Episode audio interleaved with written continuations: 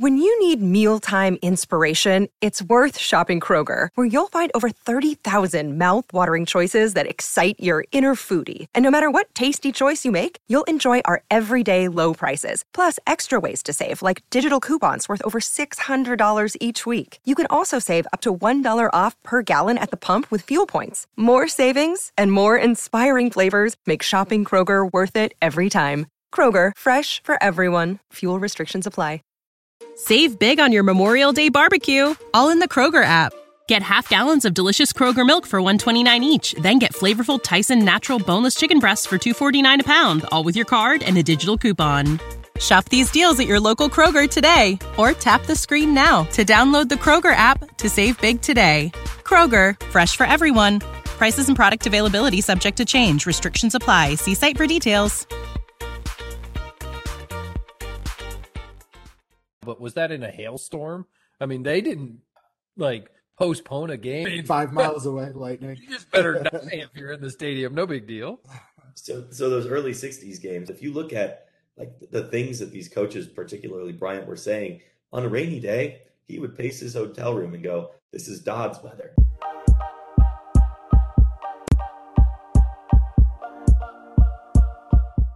These are the tales of college football past as you've never heard them before. Our guests tell stories blending team seasons, on and off field moments, memories of personal fandom catastrophe and elation, and yes, alcohol. I'm Jeremy. I'm Matt. I'm Joe. And I'm Kyle. We do the work, you tell the story. These are the college football stories.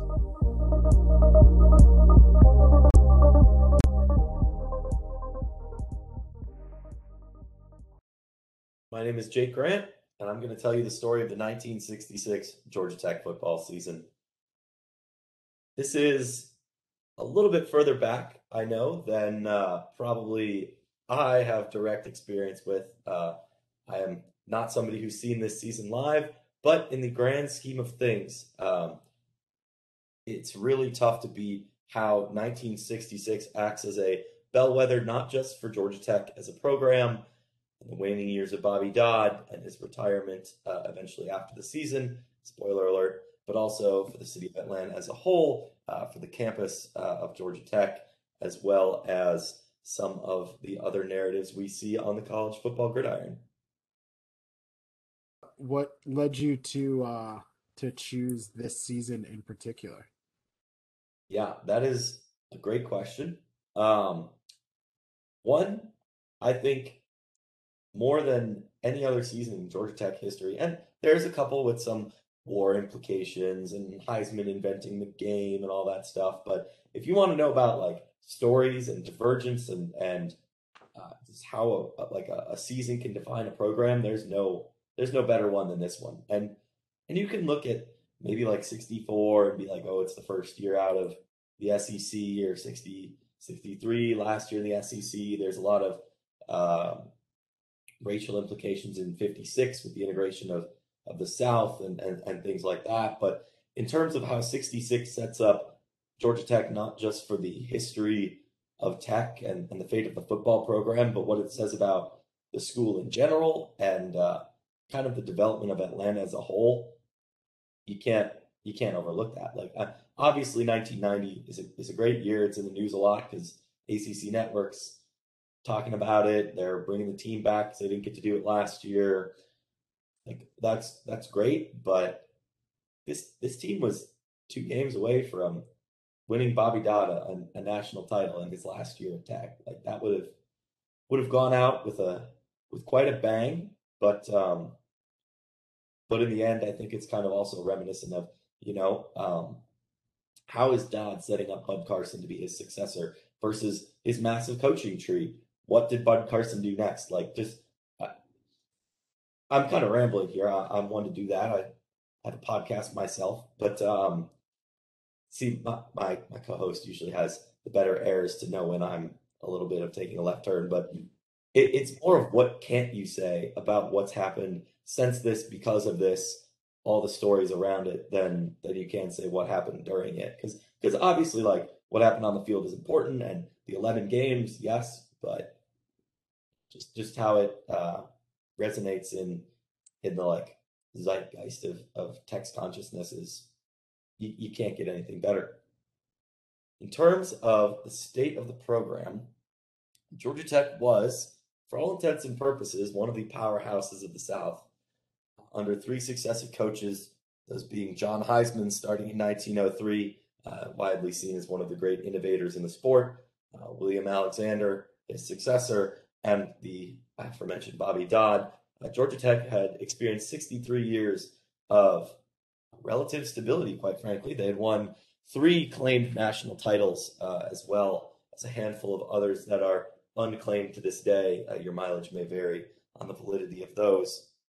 But uh, in, in, terms of in terms of the team that Georgia Tech was in 1966, it is not a team in independence looking into the wilderness. It is a team looking into independence from a place of strength, uh, given the opportunity to schedule who it wants, uh, given the legendary coach the opportunity to pick who he wants as his successor as he sees the athletic department into the future, and a city that's really uh, a city that Georgia Tech has dominated, called home, um, been somebody that is very uh, prominent and respected in terms of the sports scene in Atlanta and the cultural and technology technological scene as well. Um, one that is seen as a as a titan. Uh, and 1966, as I mentioned, is probably the point where Georgia Tech becomes, for lack of a better way to put it, a lot more interesting. Uh, because I would say that there are interesting things uh, in the in the ups and downs of the oh, about 55 years since then. You you've got a beer and it's not very clear. Uh, I actually um, very purposefully chose the nice beer that I have left because um, I am perfectly happy just you know drinking a Coors and, and calling it a day. But um, it's um, it's wild heaven, I think. Um, out in like Decatur, out on the east side, um, they have a tap room in Atlanta too. But um, it's called emergency drinking beer. It's one of the more like well well-ish known for Atlanta craft. Like it's it's no Sweetwater 420 or anything like that, but um, definitely makes the rounds. But it's refreshing. It's what I need on Thursday night. Can't can't do a porter or something like that. So yeah. How about y'all? You rocking the beers or? Kyle's a big beer guy. I'm drinking a Narragansett, so. I'm just drinking a Imperial IPA from New New Belgium, the Voodoo Ranger. It's it's an okay beer. Yeah, Voodoo Ranger will take you out. Yeah. Uh, it, I didn't know the first time I had it. Yeah, it's like it's all right, beer. So you won't see me get up and hit the fridge like every ten minutes like I normally do. But... Fair enough. So basically, we're starting here with a coach that is in his knowing last year. Like we know he's in his last year, right? Or is this a we know he's somewhere near the end?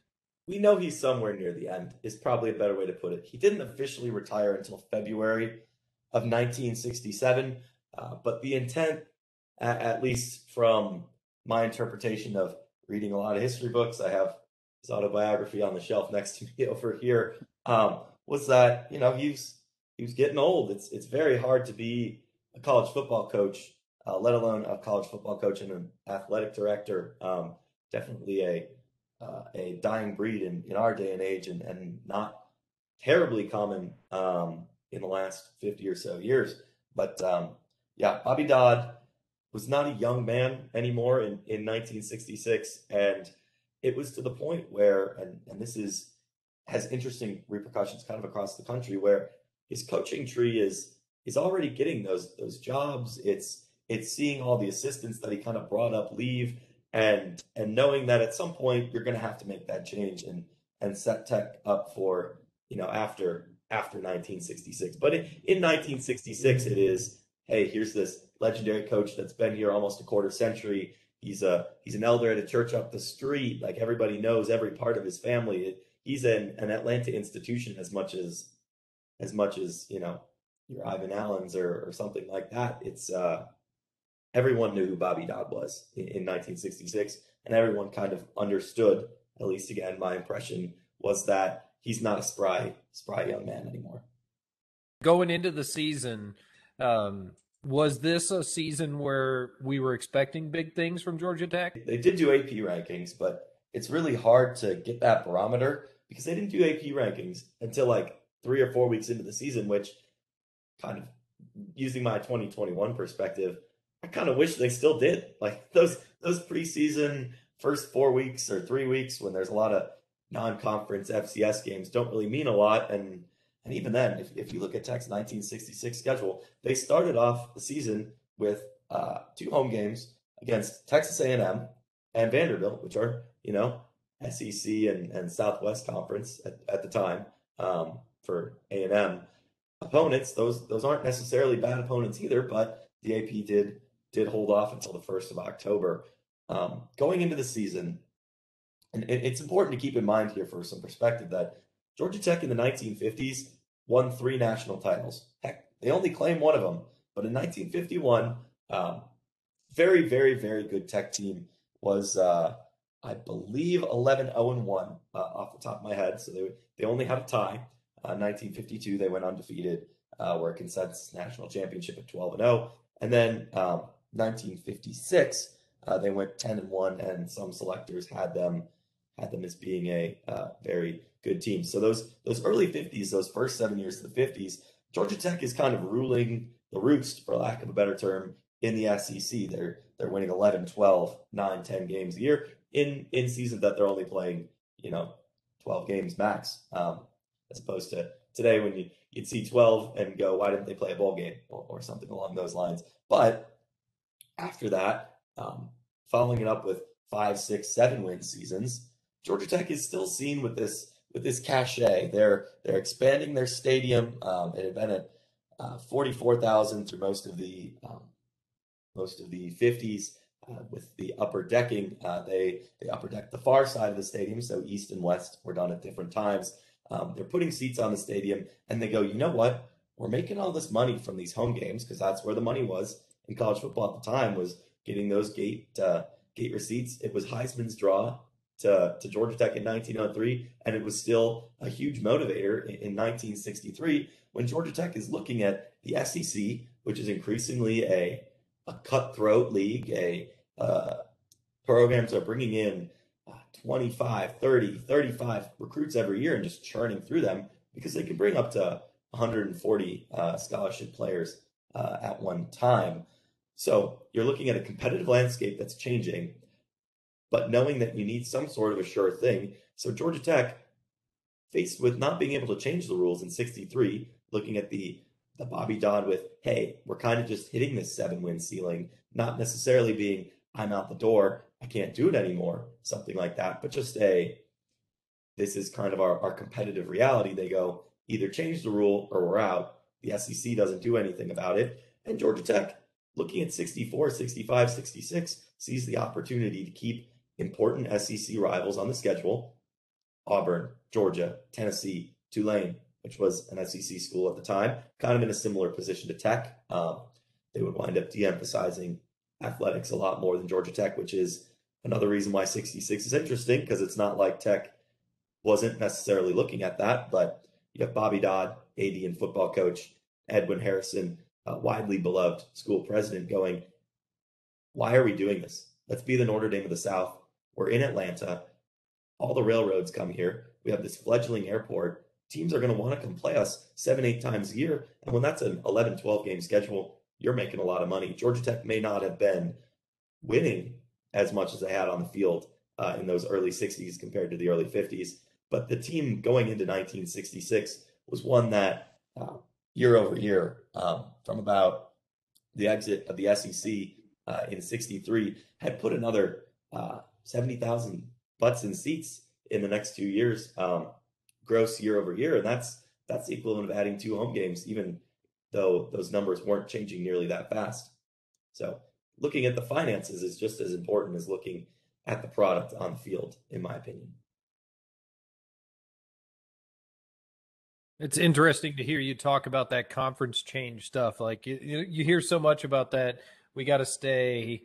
Like this is the way that we've done it. This is how it is. But so many stories are in existence like that, where this was the SEC in '66 versus this is what it was 10 years later and this is what it was 10 years later and the the big 8 which is a big thing down here right Yep. doesn't even exist anymore you look at uh, you look at tech in, in 10 15 years and they're going well we got to get our other programs in the metro otherwise we're going to be completely locked out of conferences altogether while they're looking at the acc the sec but at the Mhm. time it looked like a great opportunity for them. And and when your competitive landscape is this is one of my favorite um, anthology legend type stories is is bear bryant um, Alabama's football coach at the time was known to uh, recruit uh, all over the place, uh, including his swim team. Uh, and it is attributed to Bobby Dodd. I don't necessarily know if this is true,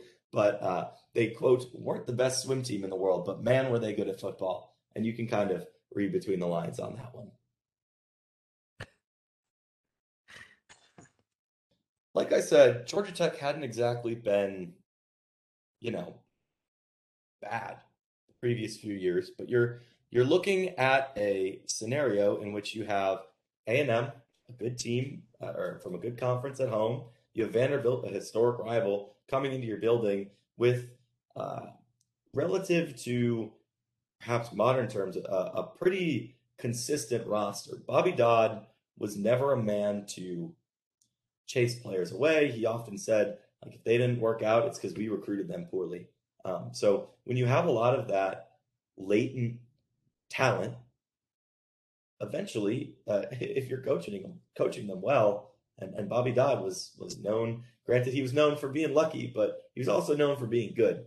Um, so you had a lot of experience coming back, and you can't really deny that up against a up, up against you know it's it's a team at home. It's a team with necessarily something to prove, and, and I'm not saying that this necessarily is the reason they're playing well, but Atlanta's becoming a bigger town. It's you're the big game in town. You're you're a senior heavy lineup. Like that is going to be a a scenario in which not only do you have something to prove, but you kind of have to prove something as well. Like something had to give. You're a bunch of experienced players, and and I think it's undoubtedly true um, that out, off the bat, especially looking at the A and M and Vanderbilt games, that they Vanderbilt is the only rivalry trophy that Georgia Tech has outside of the Governor's Cup. Um, it was found in an attic about five years ago um, when they were preparing for another game between the two teams, just you know some September non-conference kind of thing. But it, it's it's two schools that are, are in a similar place too. It's it's not like you look at that schedule and go, why was there, why was that a part of the schedule, or why why did they care? But, but you know between between old SEC blood, kind of similar uh, cities, similar schools, the it, A and M that that's A and M. They've only played them a handful of times in history, but coming into Vanderbilt, Clemson, looking further down the schedule, Tennessee, Auburn, Tulane, Duke, like the meat of Tech's schedule was programs that they were very intimately familiar with. Again, that was kind of the perk of of going independent is you could play those ACC teams in in Duke and Clemson, uh, but stick to your more traditional SEC rivals in, in terms of Vandy, Tennessee, Auburn, and you know obviously there was others on the rest of the schedule. And looking at that, that seems to be, for the record, a very normal Texas A&M year. They were basically six and six. Well, actually, it looks like they were five and seven, but that's pretty much your normal A&M. As I Yeah. slight A&M. and it's it's not like it's not like Vandy was was was world beaters either that year. It's a pretty normal year for Vandy. Um, one one win against the Citadel. I mean, I'd love to beat the Citadel, but um, these days. Um, but you know, So like, it's South. So it's South Carolina. yeah, it's uh, it's not like they were playing world beaters to lead off the schedule, but at the same time, isn't that kind of how how schedules are made these days too? Like, you, Right. you know, you're not always coming off. Play. I mean, I think Georgia Tech opens with Clemson next year, so that'll be fun. But um, you don't always lead off with those world beaters or or anything like that either. So But, But- you just talk about a year in the making and, and different things. I just pulled up the Aggies football schedule. They tied LSU that year seven to seven, and they beat Rice seven to six. You talk about a world changing scoring system. I mean, can you imagine winning with seven points in modern football?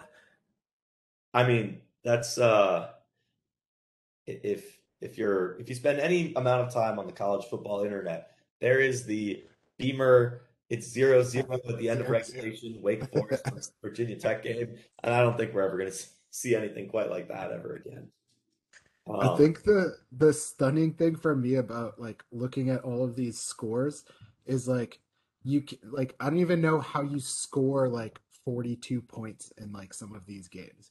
Like I mean a, a lot of the scores are like when they're low scoring, like they're super super close and then like there's definite i mean it, it's kind of like today with the like haves and have nots a little bit but yeah. like scores are either like incredibly lopsided or they're like one point and like 13 to 12 in the clemson game is like crazy yeah uh, like there's a, there's a lot of old uh bama tech like muddy brawls where it winds up you know seven to six and someone missed the extra point to to seal the deal but if you if, i'm a i'm a georgia tech history guy if uh, I'll plug this real quick here, but for From the Rumble Seat, I do write our history column um, during football season. It's, it's, about football, so we're on brand here. But um, if you turn the dial farther, looking at like 1918, 1919, you see like 60, 70 to nothing beat downs, and then, then, then they'll turn around and tie a team three to three. Like that is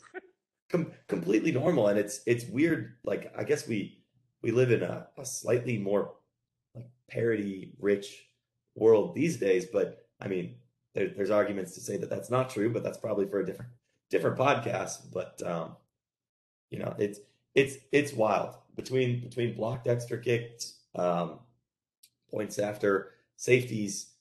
Like the, it, it it's chaotic out there.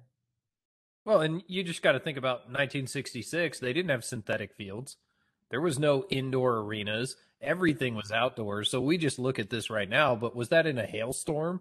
I mean, they didn't like postpone a game because of lightning. Lightning. I mean, five miles away, lightning. You just better die if you're in the stadium. No big deal. So, so those early '60s games, and, and we can talk about, uh, you know, the the bitter blood between Bryant and Dodd, or between Tech and the SEC, Auburn and Georgia wanting to capitalize on on their location near to Atlanta, and, and seeing Tech as a big impediment to that. But if you look at like the things that these coaches, particularly Bryant, were saying on a rainy day, he would pace his hotel room and go, "This is Dodd's weather." You know, like they, they Tech in particular had a way to just weasel out these these 1.3 point wins, and I mean, I like to think that that's good coaching or, or players responding to some who knows what of what Bobby Dodd is saying or doing, but you manufacture your own luck, I think. And this and looking farther down the schedule, this is absolutely a team that was doing that. You you noted the Clemson game 13-12. That's not the only one score, one point win on on this uh on this list either. For sure. Is there anything that sticks out like as you're kind of getting towards uh towards the end uh end of the schedule? Um yeah. you in terms of in terms of games or how the season is kind of kind of shaping up? Yeah, I mean, there's the obvious answer, and and that's always going to point towards clean old fashioned hate. That's UGA, and it was on the road in Athens, and and Dodd had had relatively good good fortunes. Uh, I believe he won eight in a row um, against UGA at one point. This was not one of those years, um, but at some point your luck does run out. Your your tenure does run out. Um, Georgia Tech, as I alluded to, beat Clemson by one, Tennessee by three, um, Virginia by one, and it's not like Virginia was was all that good. Clemson wasn't a ranked team. Granted, Tennessee was pretty darn good, and and uh, the fact that it was on ABC in a day that there were day and age in which there were three television stations tells you something there. But um, you know, you, you go on the road, top ten matchup rivalry you lose by nine, like that's it's almost almost as if it's a team of destiny. But if you can't win the last one, the big one, and then we talk about the bowl game down at the uh, uh, unfortunately demolished Orange Bowl in, in, Miami, Florida, like that's it, it, it seemed to be almost metaphorical for for what the team kind of did under Bobby Dodd. I know that's kind of corny, but another reason why why write a lot of narratives into 1966, I believe. That's a dominant football season. Even in modern era, you're going to have one or two close games. And then to lose that tight one right there before the bowl season when that's how everything that's where all the money was made, but you still played in the Orange Bowl, which even I mean, at that time was a really big deal. Yeah, and and, and you're led by uh, a junior quarterback, uh, Kim King, um, Bobby Dodd's last great quarterback. Uh, was uh, a radio personality for Georgia Tech for a long time. Uh, they called him the young left-hander. But at, at, some at some point, no matter how much star power you have, um, there were other uh, drafted and, and Hall of Fame caliber types, remembered types on this team. But even then, like so many great teams do do that stumble. Like you lose a game, you lose two games. I mean, we've seen so many great teams, or you can you can write in the pro sports of, of, teams that should have won in playoff games, or heck, even even college sports as well. Like you're gonna you're gonna run into sports uh, misery or sadness or, or whatever you want to say. It's it's why they play the games. Like yes, Georgia Tech in 1966 goes into Sanford Stadium for Thanksgiving weekend. I believe that game was actually on Thanksgiving. I, I have that written down here somewhere. Um, shame on me for not knowing. But um, Thanksgiving rivalry game, yeah, you might be ranked better than them, but they play better than you on a on a given day, and it doesn't matter who your draft picks are or like the you know, I mean, there's a reason I have Kim King's autobiography on my shelf here. You know, like he was he was a notable guy, um, and then an unranked Florida team in in the bowl, but I think that one may, and this is me conjecturing just a little bit, uh, have been also a letting UGA beat you twice kind of situation. But that's just me. It was still the same thing back then as it is now. That was over a month from the end of the season before you got to play your bowl game. And so much can change. Yeah. Uh, and I mean, I think a great example of that is is looking at the life of Bill Curry, who was uh, you know, a, a lineman on Georgia Tech's team 62 to 64. Like, if you read his book too, like his, his experience in the NFL after he left Tech is not a glamorous one. Like it's mm-hmm. You you just go on to life. It's it's like a job, but everyone, not even everyone, but people come to watch you do your job. Um, and I think it's also worth tying back. It's not like it was for sure that Bobby Dodd was leaving either. Maybe you think, hey, like this is Dodd's last game. He did not announce his retirement until late February 1967. That would be unthinkable in our day and age.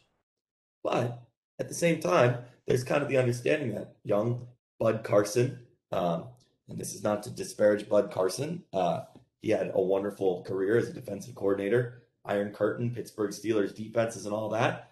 But you hand over the reins from an experienced Bobby Dodd, who's been around the block, to his handpicked successor, who, for for all the Frank Broyleses you can have, was not one of Bobby Dodd's long time, long time assistants, and that's that. Like you, you look at 1966, and that is the end of the golden era of Georgia Tech.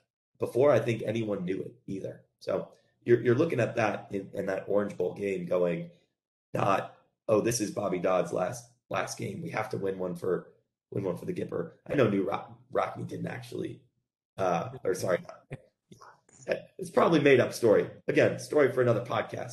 But um, yeah, there, there wasn't the got to get one last one for Dodd. For all everyone else knew, he was going to stick around. And heck, as athletic director, he did for another 10 years. But that's the reality of 66. We can we can dive into the more things change, the more things stay the same. If you're trying to be a tech fan this season, the amount of games that are on ACC Network, which is a great network, and I know I get it because I have YouTube TV, but there are a very many people that cannot watch those games, and that's you know the 14 football programs plus Notre Dame in, in every other sport: baseball, volleyball, soccer, field hockey, all all of the whole shebang.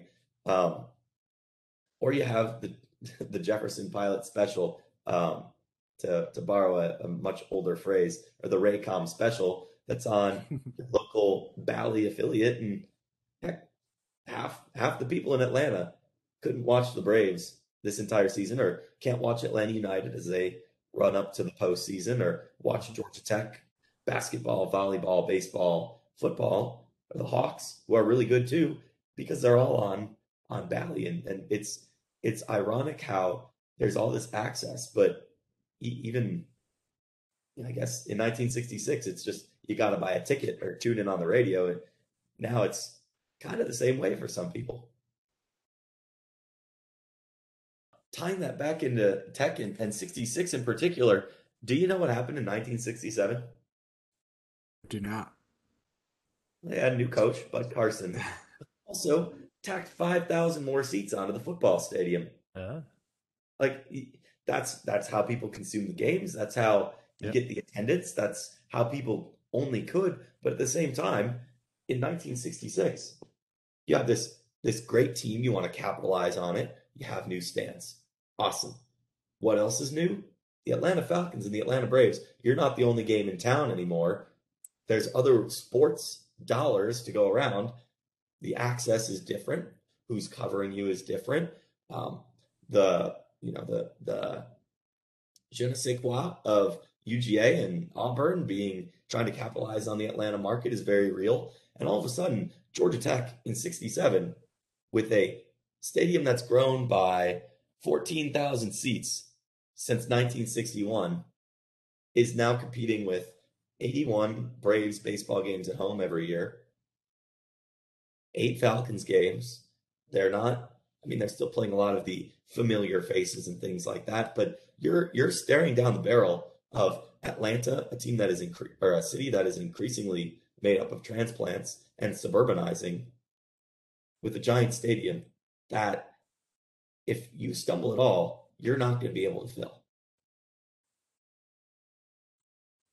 Look at those decisions and and I don't know if you guys are familiar, but Georgia Tech 01 to 03, uh, so relatively recent history, decided we're going to knock down our north bleachers.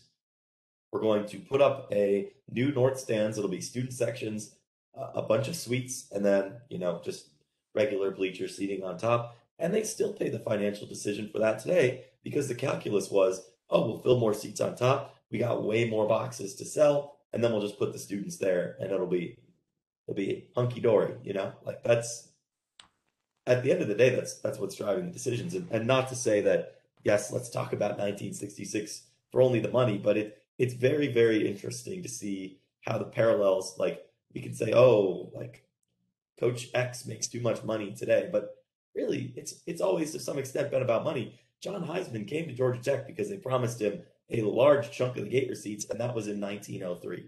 Like it's it's always been there. Heisman was a Shakespearean actor on the side and a noted kind of uh, flair for the dramatic.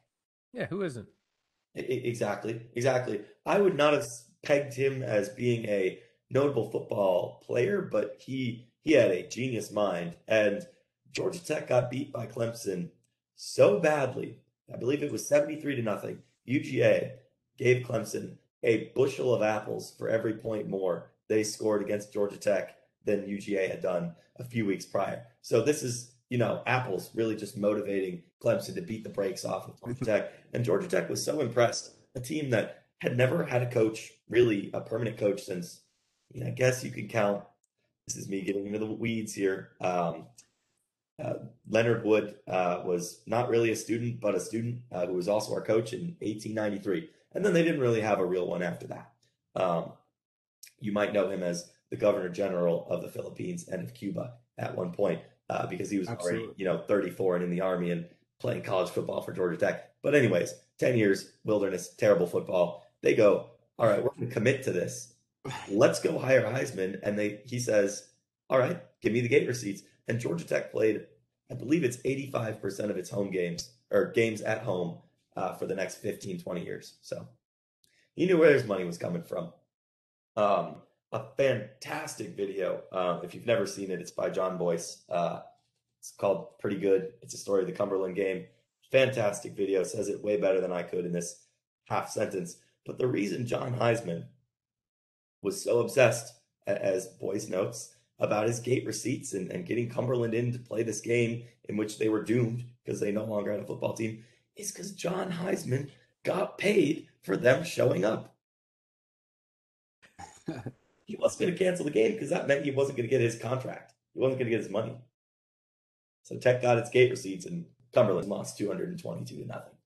Like, what is one or a couple things that uh, that people should know about um, the 1966 Georgia Tech um, football team? Well, I, I think it kind of ties into the reason I picked this in the first place, and obviously there's the the big high level things that we talked about, but but the reason like Georgia Tech fans, I think, are not fixated on the past because they're you know we hopefully have a a brighter future in, in front of us. Everyone wants to believe that, and but in terms of 66, it represents the the end of what was, and for what was and and is a, a significant chunk of, uh, you know, our, our fan base or the fathers and mothers or grandfathers and grandmothers of our fan base. Like this is this is the last uh, of the Georgia Tech of you know beating everyone who comes by them in the southeast for 60 years under under consistent coaching and and,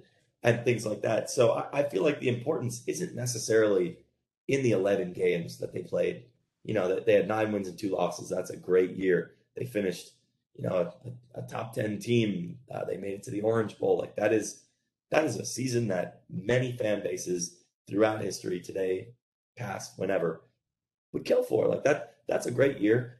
But independent of that, it it really represents the the sunset in a sense of of the Georgia Tech uh, of Dodd and Alexander and Heisman, and, and into a a more inconsistent world after that. And and granted, there's 1990, like that shows the ceiling of of what the ACC. Well, I mean, Clemson shows the ceiling of what the ACC can do, but um, what Georgia Tech can do is represented in in 1990 and in 2014 in in the Joe Hamilton years of 98 to 2000, and all of those are remarkable seasons. We had a couple great years under Bill Curry, who I mentioned earlier, like those, that doesn't take away any of the legacy of that, but it kind of crystallizes, and, and especially because it is Bobby Dodd's last year that they were able to, you know, have a nine win season after being, you know, just pretty okay the previous eight or 10 years, that it's like the, the last hurrah almost uh, of what was for, for,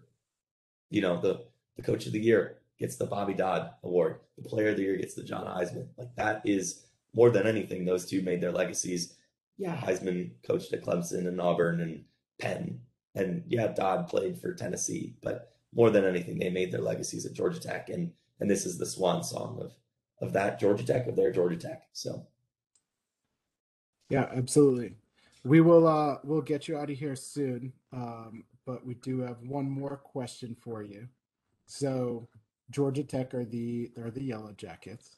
Yeah. Um, so we would like you, um, if you could, so rank your top five jackets of all time.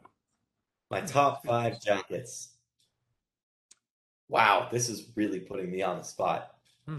Um, I will say I am I am partial to the Ramblin' Wreck. Uh, I I was in the Wreck club in my time at Tech, which takes care of takes care of the car. Um, Ooh. Do they have to be jackets that I own or jackets? No, any jacket. Any types of jackets. I'll give you my least favorite jacket first. And that is whatever the heck that uh, sport jacket, the bright orange that uh, I'm with you.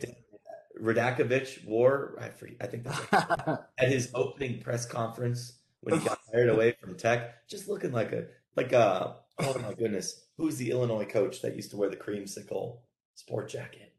Oh, that's gonna kill me. Um, anyways, um, top five.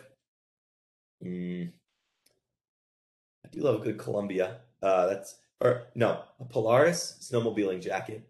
That's got to be one.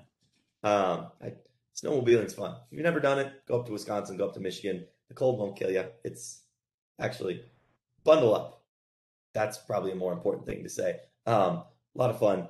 Um, like a good like a good winter jacket to wear. Um, a denim jean jacket.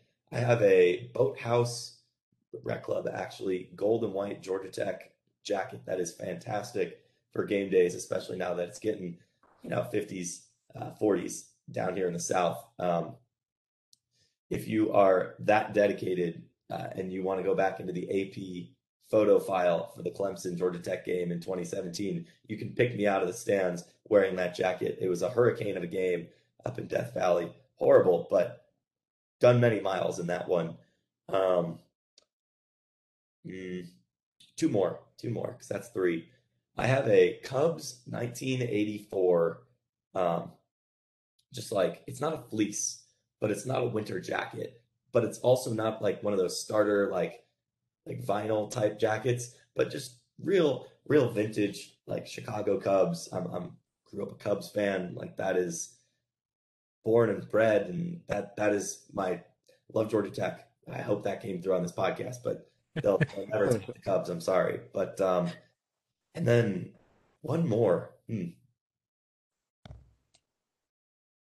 I don't know. There's something a little bit different about walking into work when you have a really nice sport jacket on, maybe with some patches on it. You look kind of like a, a nutty professor. I, I TA'd in college. I wore it in one day and I was like, ah, I look smarter than I did last week. Um, not necessarily in that order. Honestly, the, the Cubs one is probably probably first. But uh, there's also the the the green jacket from the Masters.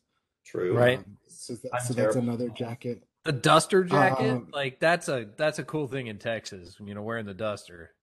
Yeah, that's fair. The Um, gold jack gold jacket from Happy Gilmore. Yeah, gold Um, jacket, green jacket. Who gives a shit? uh, we, we Um, keep calling one of my buddies on the course Shooter McGavin because he's he, he gets very angry sometimes, but very apt movie in a lot of ways, really for for my golf experience. Yeah. And then and then my favorite jacket um is actually the Blink 182 album Take Off Your Pants and Jacket. That's my Oh. favorite jacket. Yep. I like that one. Yep. What about a full? Like we can go into guns, and you could have a full metal jacket. Absolutely. Yeah.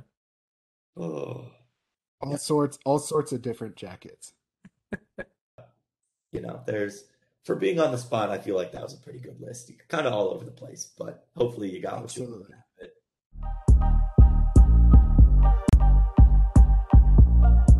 There you have it. That is the story. And these are the college football stories. Was it 100% accurate? Yeah, that sounds right.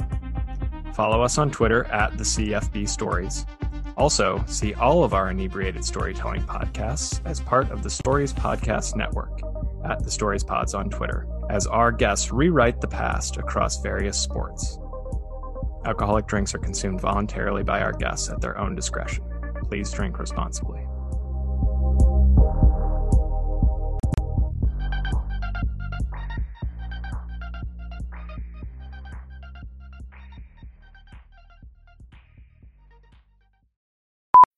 When you need mealtime inspiration, it's worth shopping Kroger, where you'll find over 30,000 mouthwatering choices that excite your inner foodie. And no matter what tasty choice you make, you'll enjoy our everyday low prices, plus extra ways to save, like digital coupons worth over $600 each week. You can also save up to $1 off per gallon at the pump with fuel points. More savings and more inspiring flavors make shopping Kroger worth it every time. Kroger, fresh for everyone. Fuel restrictions apply.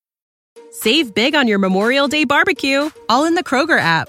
Get half gallons of delicious Kroger milk for 129 each, then get flavorful Tyson natural boneless chicken breasts for 249 a pound, all with your card and a digital coupon. Shop these deals at your local Kroger today or tap the screen now to download the Kroger app to save big today. Kroger, fresh for everyone. Prices and product availability subject to change. Restrictions apply. See site for details.